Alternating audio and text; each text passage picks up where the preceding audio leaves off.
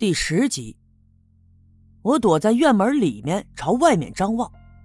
青年点的门前呢是一条小路，小路的对面是一片杨树林。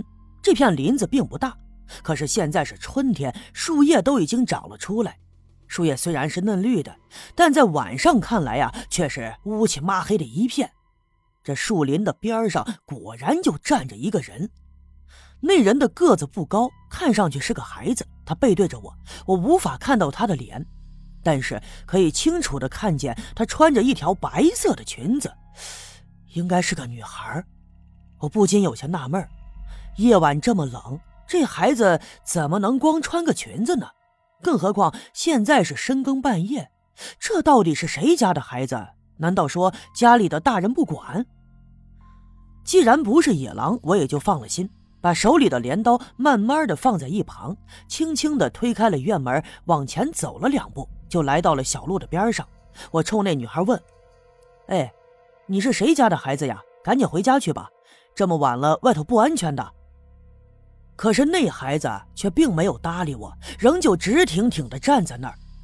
我们之间相隔呢，也就只有个三十米左右的距离。我确信他听见我的话了。哎，孩子。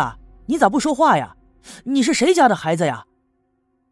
那孩子仍旧没有回答，而是迈着步子朝树林的深处走去。我心里担心，索性就跟了过去。可是我刚走进树林的时候，就发现呀，林子里十分的黑暗，而那个孩子不见了。而我手里头又没有拿手电筒，树林里漆黑一片。我来回张望了一阵，始终没有看见他的人影。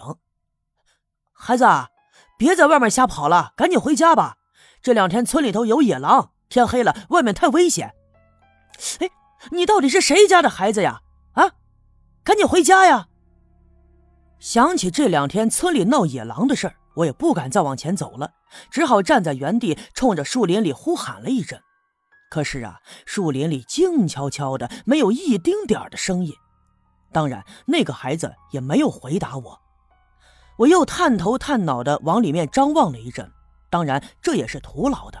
那孩子就这样消失在了树林里。无奈呀，我只好转身往回走。刚走到院门口，我还是放心不下，寻思着咱回屋里头去，拿了手电，再到树林里好好的找找。正在这个时候，从东面传来了一阵脚步声。我转过头循声望去，两束手电筒的光照了过来。两个人很快走到我的身旁，我这才认了出来，原来是刘老二和老郑，他们俩来的正好，我赶紧拉住他们，跟他们说：“这树林里有一个小姑娘，不知道是谁家的，这三更半夜的，如果不赶紧找回去，恐怕会有危险。”刘老二和老郑听了也十分担心，赶紧拿了手电筒，转身就进了树林，开始四处的搜寻。我刚打算迈步跟进去。我忽然听见身后院门口的方向传来了一阵悉悉嗦嗦的声音，我一愣，赶紧转脸循声看，院门口空荡荡的，一个人的影子都没有。还没等我转过身来，就觉得身后有一只手一下子拉住了我的衣襟。我转回身，自己的身后边站着一个小孩可是啊，这小孩并不是我刚才看见的那个穿着白裙子的女孩。借着暗淡的月色，我还是认出了他，这是刘福生的儿子栓柱。他这会儿就站在我的身边，仰头看着我的脸，目光呆滞，面无表情。见到是他，我才放下了心来，连忙蹲下身子，双手捧着他的小脸蛋，问他：“栓柱啊。”这三更半夜的，你咋不在家里睡觉呀？栓柱并没有回答我，他的小脸冰冰凉凉的。我低头一看，才看见他穿的十分的单薄。哎呀，这想必是冻坏了。于是我赶紧脱下了自己的外衣，给他披在了身上。他就这样看着我的脸，一声不吭的。栓柱啊，走，我送你回家睡觉去。天都这么黑了，外面又这么冷，是不是？说完，我站起身，拉着他的小手，就打算带他回家去。可是拴柱的手却缩了回去，仍旧仰着头看着我的脸，表情十分的冷漠。我总觉得这有点奇怪，于是我再次蹲下来问他：“孩子，你这是咋了？”栓柱的嘴动了动，终于开口说了话。可是啊，他只说了俩字儿：“我爹。”与此同时，他抬起手朝我的身后指了指。这一下子可把我给吓坏了，我就觉得浑身上下的汗毛唰的一下都竖了起来。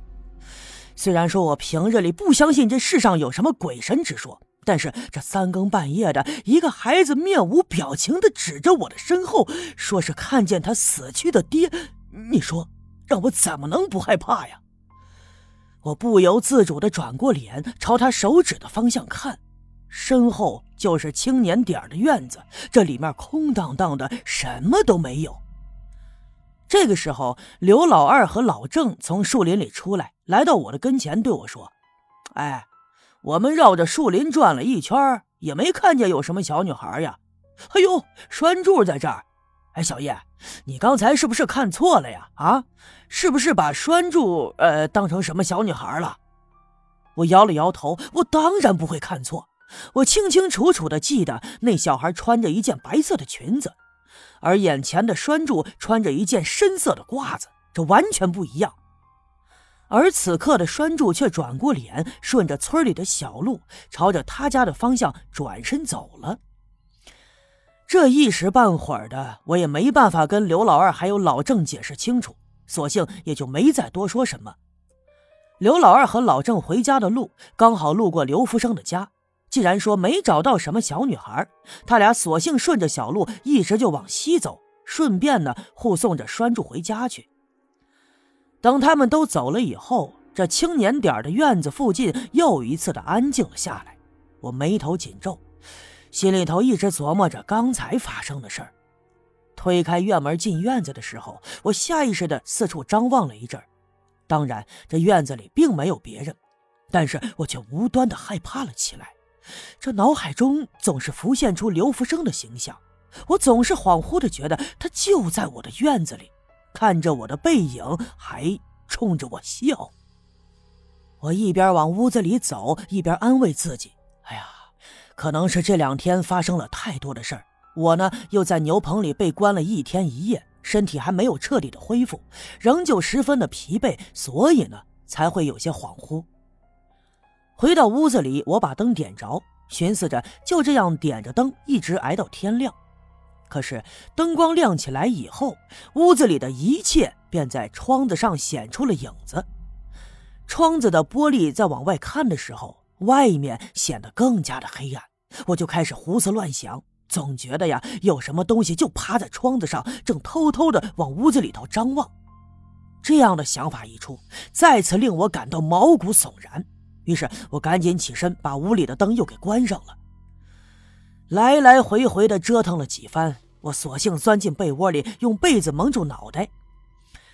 其实我心里清楚的很，这一切呀，都是我在胡思乱想。这世界上根本没有什么鬼神。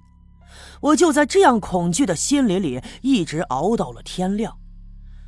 起床以后，才觉得这浑身上下一阵阵的酸痛，一丁点的精神都没有。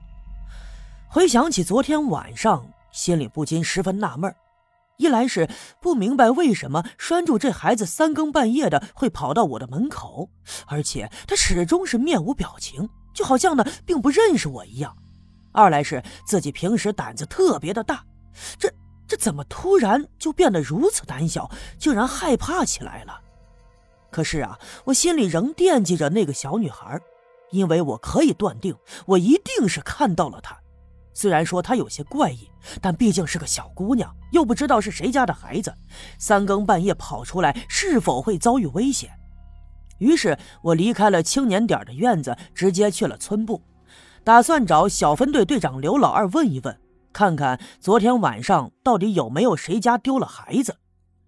走到院门口的时候，抬头朝前面的树林望去，昨天后半夜的时候下了几滴雨。虽然说不大，但是空气中却十分的清新，这树林里的树叶子也愈加的翠绿了。我闭上眼，闻着这股清新的香味儿，不禁心旷神怡。